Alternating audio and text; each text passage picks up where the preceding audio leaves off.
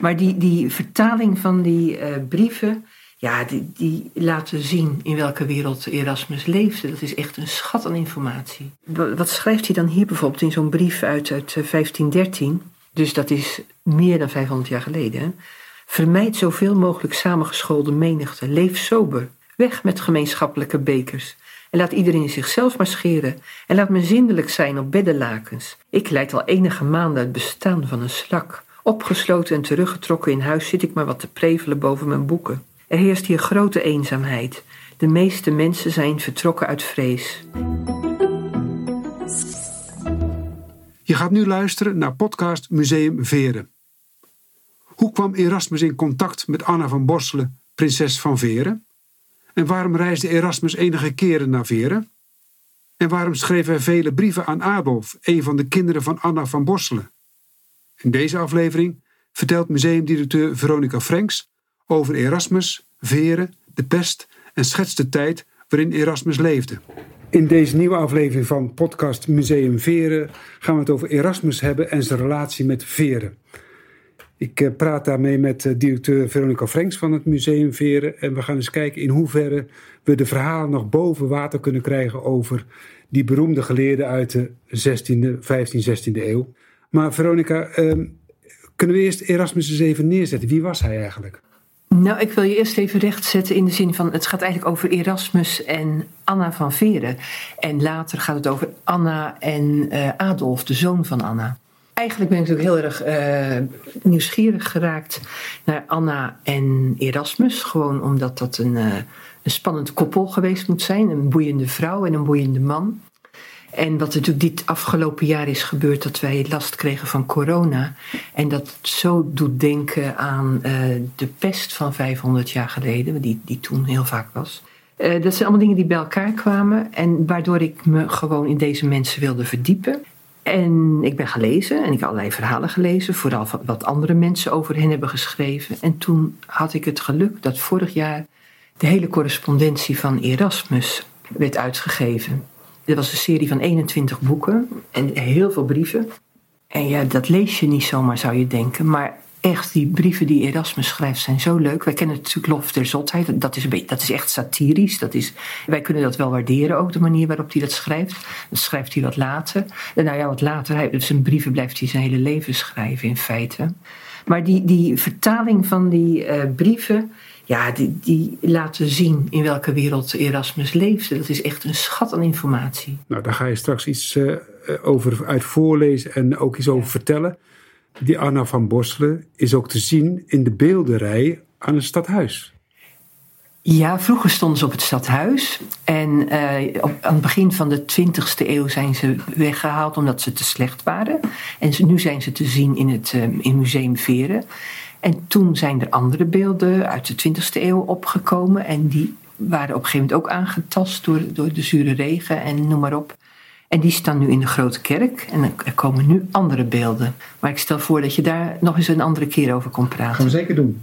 Eerst maar eens naar die Anna. Nou, in die beeldenzaal daar hebben we het beeld van Anna. Dat is een intrigerende vrouw, want die had, die had ook leuke connecties met, met, uh, ja, met de intellectuele wereld op dat moment. Naast haar in de beeldenzaal staat aan de rechterkant haar zoon, dat is dus de jongste, dat is Adolf. Aan haar linkerzijde staat Philips, Philips uh, van Bourgondië. Verder zien we haar papa en mama, haar ouders, die staan daar. Wolfert zesde van uh, die uh, voordat hij met Charlotte de Bourbon trouwde, met de, de Schotse prinses Mary Stuart getrouwd was. Nou, Charlotte kwam ook uit een aanzienlijke familie. En de grootouders die staan aan de andere kant van Anna. Dus eigenlijk heb je in die ene zaal haar hele familie. Veren was dus kennelijk in die tijd, en dan praten we over eh, de 15, 16e eh, eeuw, een, een belangrijke stad. Ja, eigenlijk was het een soort. Uh, Zandenburg, het kasteel, was ook een cultureel centrum. Veren was natuurlijk belangrijk geworden doordat het aan de, aan de zee lag. En zeewegen waren in die periode veel belangrijker dan landwegen. Philips van Bourgogne heeft heel veel gedaan voor veren, eh, voor de, voor de, om dat te ontwikkelen ook. Hij was ook admiraal van de admiraliteit. Dat was eigenlijk een, ja, een tamelijk nieuwe functie, de, de, de zeemacht. En een zeemacht was uh, nou minstens zo belangrijk als dat het nu is. Sandenburg was eigenlijk een soort cultureel centrum in die tijd. Ja, je hebt be- beroemde schilders zoals uh, Jan Gossard van Maubeuge, die is daar geweest. Dürer is er geweest. Uh, nou, Erasmus kwam er. Ja, in sommige verhalen lees je wel dat, uh, dat Erasmus daar regelmatig kwam. Er is een heel mooi verhaal waar ik helemaal door getriggerd werd. Dat hij dan door de sneeuw en de, slechte weer over de heuvels met, met zijn stok achter zich kwam en, op zijn paard zat. En eindelijk bij Anna dan aankwam op het kasteel. En ja, ik dacht op een gegeven moment dat dat Sanderburg was. En dan stel ik me voor dat ze daar... Het waren allemaal nog redelijk jonge mensen... daar gewoon lol maakten in de sneeuw en zo. Ja, aan die uh, illusie is een einde gekomen toen ik de, de brieven las van Erasmus. Want het was wel zo dat dat gebeurde. Tenminste, het eerste deel, dat Erasmus door de sneeuw dan uh, naar de warmte van het kasteel kwam. Maar dat kasteel, dat was niet in Veren, dat was in Tournem. Dat is in Frankrijk, vlakbij Calais. En daar was Anna regelmatig, want de vader van uh, Philips, die, woon, die had er ook een kasteel. En zeker na, ik zal straks nog wel even vertellen hoe dat ging. Maar op een gegeven moment is Philips dood en dan, wordt, uh, dan gaat Anna heel vaak bij haar schoonvader logeren. En dan de, al, al, die mensen die dan voor Anna komen, eerst in Veren, komen dan ook in, naar Frankrijk. Maar ik ben zo benieuwd naar uh, het moment dat Erasmus besluit om naar Veren toe te gaan. Wat was nou die aanleiding? Anna, de Bourgondiërs, de familie met geld. Uh, Erasmus kwam, was een zoon van een priester en een, een, een dame die wel bekend is die vader die wist wel uh, dat een goede opvoeding van belang was. Die zorgde er ook voor. Die heeft ervoor gezorgd dat uh, Erasmus echt een goede school uh, kon bezoeken. Dat hij Latijn leerde. Hij had, heeft heel veel Latijn geleerd. Hij was nog heel jong. Toen deed hij al met de grote jongens mee, zeg maar. hij kwam later na zijn opleiding in dienst bij de bisschop van Kamerijk. Dat was, die, die woonde in Bergen. En die had, ja, die had ook een kasteel in Halsteren. En dat was, dat was ook zo'n zo'n centrum van cultuur. En daar heeft hij heel veel mensen leren kennen. Ook die familie van Bourgondië, die natuurlijk ook in Zeeland zat. Zowel in Soeburg als in Veren. Heel bijzonder, hè? omdat het onderwijs nog niet verplicht was. Hè? Je had nog geen lagere scholen, middelbare scholen. Uh, de studie hing af van de mogelijkheden die je ouders jou gaven... of het geld wat anderen boden. Zeker, zeker, ja. Ja, er was wel iets van een soort lagere school, maar dat was maar heel beperkt. En als je echt, echt uh, wat meer wilde leren, dan dat hing af van je ouders of ze je die kans gaven.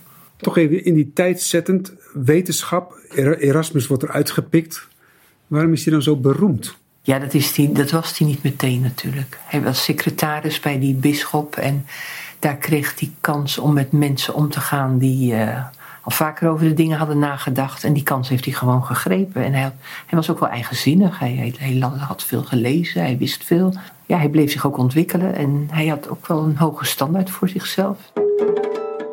Hij is ook bij wijze van spreken getrouwd met de wetenschap. En uh, dames uh, kwamen eigenlijk alleen maar in aanmerking als ze rijk waren en geld konden bieden, zodat hij kon studeren en, en schrijven. Want dat, dat was zijn lust in zijn leven. Schrijven schrijven ja. en, en uh, theologie ook natuurlijk. Ja, je moest wel in de theologie afgestudeerd zijn, wilde je wat betekenen. Dat was vroeger een belangrijke studie. Ja, schrijven vond hij belangrijk. Hij heeft, heeft ook heel veel, uh, al van jongs af aan, tenminste jongs af aan, ja, van net zijn studietijd, is hij brieven gaan verzamelen en schrijven als een soort kunst. Hij wilde daar ook um, verhandelingen over schrijven. En daar hebben we natuurlijk aan te danken dat deze hele correspondentie. Uh, ja, bewaard is gebleven. En ja, nu pas vertaald is in Nederlands. Want hij schreef in het Latijn. Hè?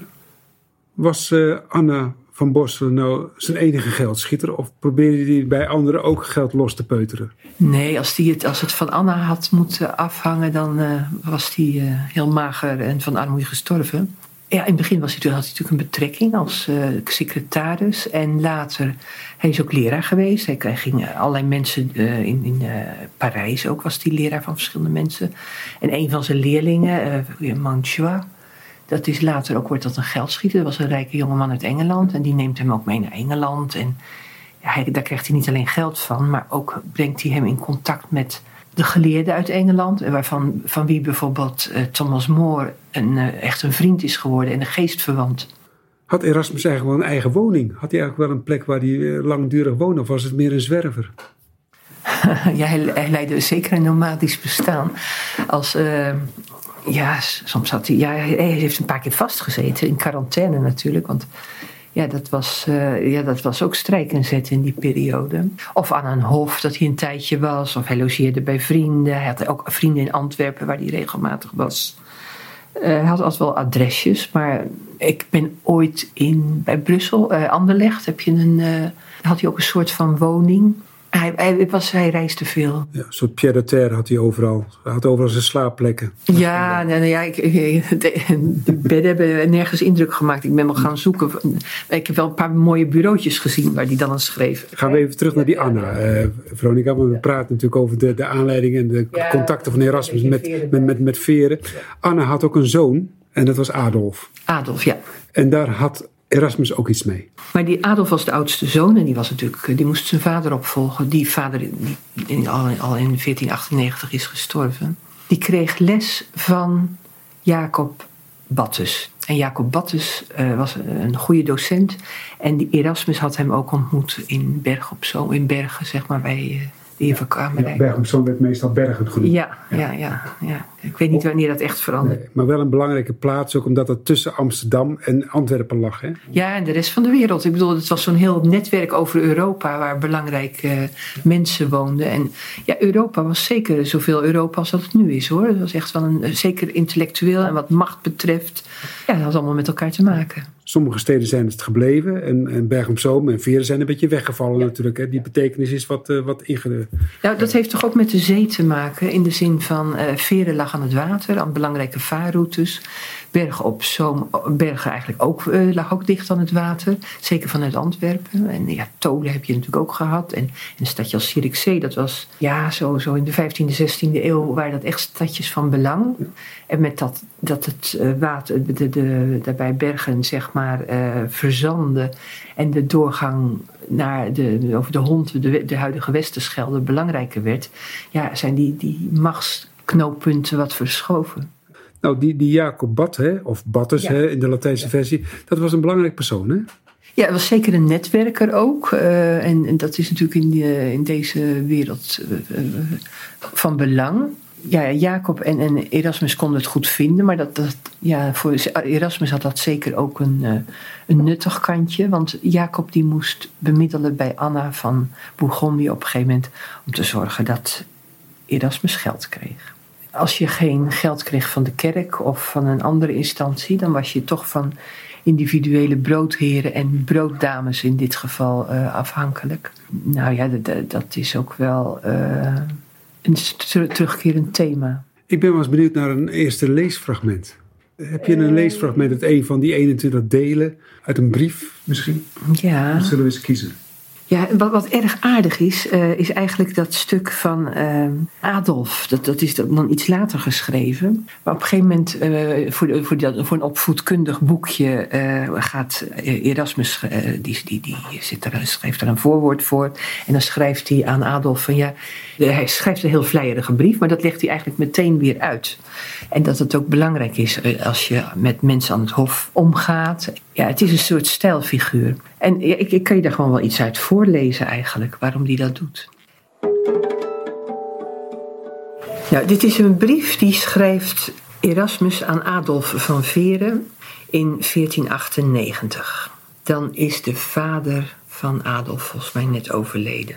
Uh, Adolf van Bourgondië, die was heer van Veren. Op een gegeven moment, die, was in die tijd ongeveer tien jaar oud en die woonde op het kasteel in Tournem wat wij soms denken dat het Veren is op Sanderburg, was eigenlijk Toernem, omdat daar uh, Adolf zat met zijn moeder Anna van Borselen en met zijn grootvader Anton van Bourgondië. En Jacob Bad, die zat daar ook als onderwijzer. Dus Philips van Bourgondië was net overleden, en, maar die had hoge posten bekleed aan het Bourgondische Hof. Dan gaat uh, Erasmus schrijven hoor. Bij nadere beschouwing denk ik eigenlijk, beste Adolf, dat men het gebruik uit de oudheid om koningen en keizers, zelfs in hun aanwezigheid, met lofredenen te prijzen, niet helemaal mag afdoen als een uitwas van vleierij en persoonsverheerlijking. Ik denk eerder dat, toen verstandige mannen met een uitmuntend inzicht in de aard der dingen en in de menselijke natuur zagen dat alle hoop vervlogen was En dat koningen met hun trotse geest en met hun gevoelige oren, degene die hem met gezag vermaanden of met de strengheid berispten, nog zouden tolereren, zij de zeilen hebben gewend uit zorg voor het landsbelang en naar hetzelfde doel hebben gestreefd langs een meer verborgen weg. En zo hebben ze in de vorm van een lofdicht de vorsten als het ware een schilderij voorgehouden. Ja, ik zou zeggen, wij zeggen dan een spiegel, hè maar van de volmaakte prins, zodat degene die het dan las kon erkennen hoe ver die nog verwijderd was van het ideale beeld van de bezongen vorst. En zonder in verlegenheid te komen of zich beledigd te hoeven voelen, zouden leren waar ze zichzelf moesten verbeteren en naar welke deugden zou, zij behoorden te streven. En voor hetzelfde doel pakte men het anders aan, zodat goede vorsten inzicht kregen in wat zij deden en de slechte in wat ze zouden moeten doen. Dus eigenlijk dat, dat, dat vleierige beeld van, van hoe goed ze allemaal waren, dat is eigenlijk een indirect opvoedkundig beeld. Daar moeten we naar streven. Hij gaf dus uh, Adolf wat wijze lessen mee. Ja, zeker. Daarom idealiseert hij zijn vader en moeder ook een beetje. Want het waren ook maar mensen. Maar uh, ze hadden zeker hun goede kanten. En daar legt uh, Erasmus het vergrootglas op. Dus hij gaf les ook middels de brieven? Ja, dat is zeker een didactisch middel geweest. Ja. Waren ze lang of waren ze soms kort, soms lang? Is daar... Uh, ja, dat, eh, als je dit, dit ziet. Ik had me voorgenomen om elke dag een brief te lezen. Maar, en dat is soms heel makkelijk, want dan is, dat is nog niet een uh, half A4'tje. Maar er zijn ook brieven van bladzijden lang. Dus dat, dat is voor de zondag, dat je wat meer tijd hebt. Goed, ik zal nu wat, uh, nog verder lezen over wat, wat, wat Adolf dan te, te, lezen kreeg op tienjarige leeftijd hè, van Erasmus. De hemel, mijn dierbare Adolf, heeft jou echter zo overvloedig begunstigd met alles wat tot volmaaktheid kan leiden, dat jij alleen maar zult lijken te beantwoorden aan het lot dat God voor je heeft bestemd en aan de verwachtingen van je familie, als je in alles het hoogste zult presteren. Moet ik op de eerste plaats nog de wonderbaarlijke en zeldzame vrijgevigheid van het lot vermelden? Want toen je nog nauwelijks was geboren, heeft het je als het ware eigenhandig neergezet op de hoogste plaats in de maatschappij. Het heeft je eerder voor die hoogste bestemming geboren laten worden dan je er naartoe gevoerd. Ja, al voor je geboorte heeft het je een beroemd vorst gemaakt. Want het heeft je immers een stamboom geschonken, aan beide zijden befaamd door zeer illustere voorvaderen. Want van vaderszijde stam je af van hertog Philips van Bourgondië, dus dat is eigenlijk de Philips de Goede, een held die je kunt vergelijken met wie dan ook uit de oudheid. En van moederszijde stam je af van de Bourbons. De Bourbons, Charlotte de Bourbon was de moeder van Anna van Veren. En dat wil zeggen van de Franse koningen. En dan vermeld ik nog niet de bezittingen en de schitterende gebieden waarover je familie gezag uitoefent. En dan zwijg ik nog over de verbintenissen van je beide zusters, die door hun huwelijk verbonden zijn met de meest vooraanstaande edelen van het land. En dan feliciteer ik je nog niet met je zo vrome moeder, die jou met een zo ongelooflijke toewijding als het ware opnieuw heeft gebaard en meent dat zij niets tot leven heeft gebracht als zij het niet tot de volmaakte deugd brengt. En dan vermeld ik ook nog niet dat vele belangrijke hovelingen en onze beroemde vorst Philips zelf met elkaar wedijveren om jou, nog een jongen, met de door het lot bepaalde zorg en gunst te omringen, omdat zij alles van jouw grote gaven durven verwachten. En nu, nog een kind, ben je als het ware als het, al het symbool van de dubbele luister van je huis. Te weten van de geest van je vader, die evenzeer uitmunt in kunst van oorlog als van vrede, en van het karakter van je moeder, op wie het lot zelf tot zijn verbazing geen enkele greep lijkt te hebben terwijl je vader door prachtige wapenfeiten en een onstuimige moed naar de hemel hierboven werd gevoerd, hij is dood dan, hè, heeft je moeder, een volstrekt uitzonderlijk voorbeeld, de kracht van de man weten te verenigen met haar vrouw zijn, een ongelooflijke zelfcontrole, met de grootste luxe die de fortuin, de fortuin is uh, de, de, vrouw Fortuna eigenlijk, hè, de wisselvalligheid van het lot, van Fortuna, niet haar smaak, haar heeft opgelegd een bescheidenheid en een bijna meer dan volks vriendelijkheid, met haar hoge adeldom en haar verheven rang. Kortom, om het in één woord samen te vatten, zij heeft Christus weten te verzoenen met het Hof. En zo, Adolf, doe je denken aan je beide ouders, de onoverwinnelijke vorst en die buitengewoon vrome en bescheiden vrouw, en wek je de verwachting te worden gegrepen door de studies van Mars, zonder daarmee terug te deinzen je tijd te besteden aan de muze en de letteren. En zo gaat het nog even door. Ja, en dan ben je tien jaar en dan moet je die brief, dan krijg je zo'n brief. Ja. Zou hem begrepen hebben? Dat is moeilijk te zeggen, hè? Want kun je nog wel iets zeggen over wat er met Adolf uiteindelijk uh, gebeurd is? Nou, dan zou ik even moeten kijken. Die, eh, ja, die heeft het ook wel goed gedaan hoor. Erasmus is ook wel eh, in, in contact gebleven met eh, Adolf. En eh, ja, er kwam wat afstand tussen eh, Anna en Erasmus in die periode. Ja, ook omdat die eh, Erasmus, die was het eigenlijk, en de familie van Bourgogne die ook niet, die was het niet eens met het volgende huwelijk dat Anna sloot. Dat was met eh, Lodewijk van Montfort. Daar kennen in Veren nog de Montfortse toren van. Maar dat vond hij maar een watje. Ja, daar kan ik ook over voorlezen. Maar eh, geloof me, maar hij, had daar niet zoveel voor over. Als hij er zo over schrijft, dan, dan zou ik haast denken dat hij jaloers was op die man. Dat hij eigenlijk wel met Anna verder had gewild. Hoewel Erasmus, ja, die, die, die was eigenlijk getrouwd met de wetenschap. Wat waren de aspiraties van, eh, van Adolf? Ja, ja, we waren met. eh, ja. Adolf, dat was een, ook een bouwheer. Want eigenlijk is in zijn tijd bijvoorbeeld het stadhuis van Veren eh, afgebouwd. Ja, hij was ook echt een Bourgondier. Hij hield van eten en drinken. Dus echt die, die Bourgondische, dat Bourgondische, dat werd in Veren wel in ere gehouden door Adolf. Hij werd klaargestoomd voor een internationale carrière. En hij, hij ontmoette Philips de Schone, Johanna van Castilië. Hij is veel op reis geweest. Eh, Hij heeft bijvoorbeeld Karel V in Veren ontvangen. Toen Karel V kwam, die is in Soeburg geweest natuurlijk, maar ook in Veren. En daar ontving hij hem. Dat was ook de tijd dat die eh, Gossert van Maubuse eh aan het hof kwam. En die ging schilderen. Hij, hij, was een bouwer, stadsmuren, havens, bruggen, waterlopen. Eh, de Kampvissertoren is in zijn tijd gebouwd. Heeft al die tijd in Veer ook gewoond? Nee, het Is was... ook, eh, eh, toen naar hem geweest? Ja, ja, ja, ja, ja. En in Bergen. En eh, vroeger was, waren mensen veel nomadischer. In, eh, tenminste, die- van mensen van deze Bereiken statuur. de En ze moesten zich natuurlijk over, overal laten zien om te zorgen dat ze ook die macht konden blijven uitoefenen. En ja, televisie was er niet, laat staan eh, streamen en dat soort dingen. Wat, waar we nu, ja, machthebbers die proberen nu het contact te houden met het volk eh, door op televisie te komen. Eh, deze mensen die moesten ondanks de ontberingen, want eh, reizen over land was vaak gevaarlijk. Ja, al die ziektes, met name de pest dan. Even een vraagje tussendoor, Veronica, Ja. want hij schreef zoveel brieven. Hoe werden die br- brieven bezorgd? Door snelle ruiters of door, met schepen? Hoe, hoe werden ze Ja, gestuurd? nou, op verschillende wijzen. Soms werden er ook wel meerdere brieven geschreven en met verschillende mensen meegegeven. Ja, dat weten we vooral bijvoorbeeld van zeelieden, hoe eh, dat, dat dat zo ging. Omdat ja, dat, dat was helemaal ongewis of zo'n brief wel aankwam. Ja, ruiters. En eh, Erasmus die wist dus bijvoorbeeld, als, toen hij in Parijs was, van nou die en die, die gaat eh, naar Zeeland. En die gaf dan wat brieven mee voor iemand in Antwerpen, een vriend van hem. En voor mensen in Zeeland. Er werden ook wel echt mensen weggestuurd met ja, een... soort eh, couriers of zo. ja, ja. Eh, Ik, ik weet niet wanneer het systeem van de, de- de- Dat is toen ook al begonnen. hoor. Er was al een soort postsysteem. Maar ik weet niet precies wanneer dat echt eh, tot ontwikkeling is gekomen. Nou, Erasmus heeft natuurlijk eh, op vele andere plekken heeft hij dus eh, contacten achtergelaten. Hij is een aantal keren in Veren geweest, denk ik, fysiek ook. Hè? Ja. Anna is op een gegeven moment overleden. Adolf is zijn leventje gaan leiden. De tijd, je gaf het in het begin van het gesprek even aan van... hij moest af en toe in quarantaine, zei je. Hè? Ja, ja, ja, ja zeker. Ja. Eh, en, en hij moest vluchten voor de pest ook regelmatig.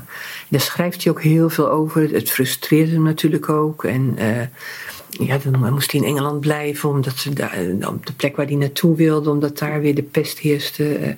Quarantaine verplicht, zoals we dat nu hebben leren kennen, was er niet. Maar ja, Vaccins ook niet, denk ik. vaccins ook niet. Ook, nee, zeker niet.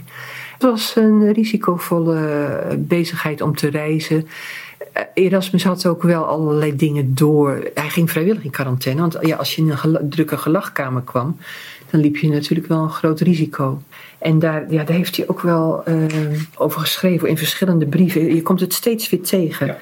Want wa- wat schrijft hij dan hier bijvoorbeeld in zo'n brief uit, uit eh, 1513? Dus dat is meer dan 500 jaar geleden.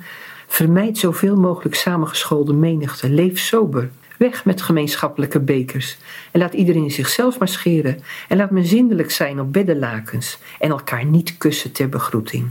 Ik leid al enige maanden het bestaan van een slak. Opgesloten en teruggetrokken in huis zit ik maar wat te prevelen boven mijn boeken. Er heerst hier grote eenzaamheid. De meeste mensen zijn vertrokken uit vrees. Dat is natuurlijk op je lijf geschreven in deze periode. En dat je dat dan meer dan 500 jaar later, eh, dat we in zo'n periode, zo'n lockdown zitten. En dat je dan dit leest. Ja, er is eigenlijk ook maar weinig veranderd.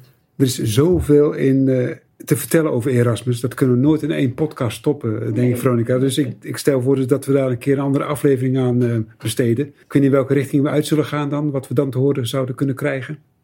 Nou, eh, wat ik wel grappig vind, want Erasmus was de command van de wetenschap, maar hij maakte zich ook voortdurend druk over geld. En net als nu, eh, intellectuele bezigheid, als je niet als een instituut verbonden bent, is het lastig om uh, aan je geld te komen. En dat was het voor hem ook. Maar daar kunnen we het wel nog een keer over hebben. Ik ben benieuwd. Dank in ieder geval voor deze aflevering.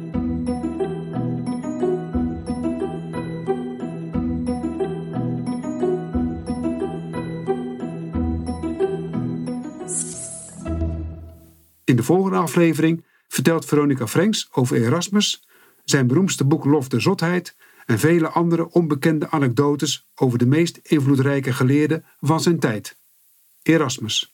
Erasmus was de command van de wetenschap, maar hij maakte zich ook voortdurend druk over geld. Dat is natuurlijk op je lijf geschreven in deze periode. En dat je dat dan meer dan 500 jaar later, dat we in zo'n periode, zo'n lockdown zitten, en dat je dan dit leest. Ja, er is eigenlijk ook maar weinig veranderd.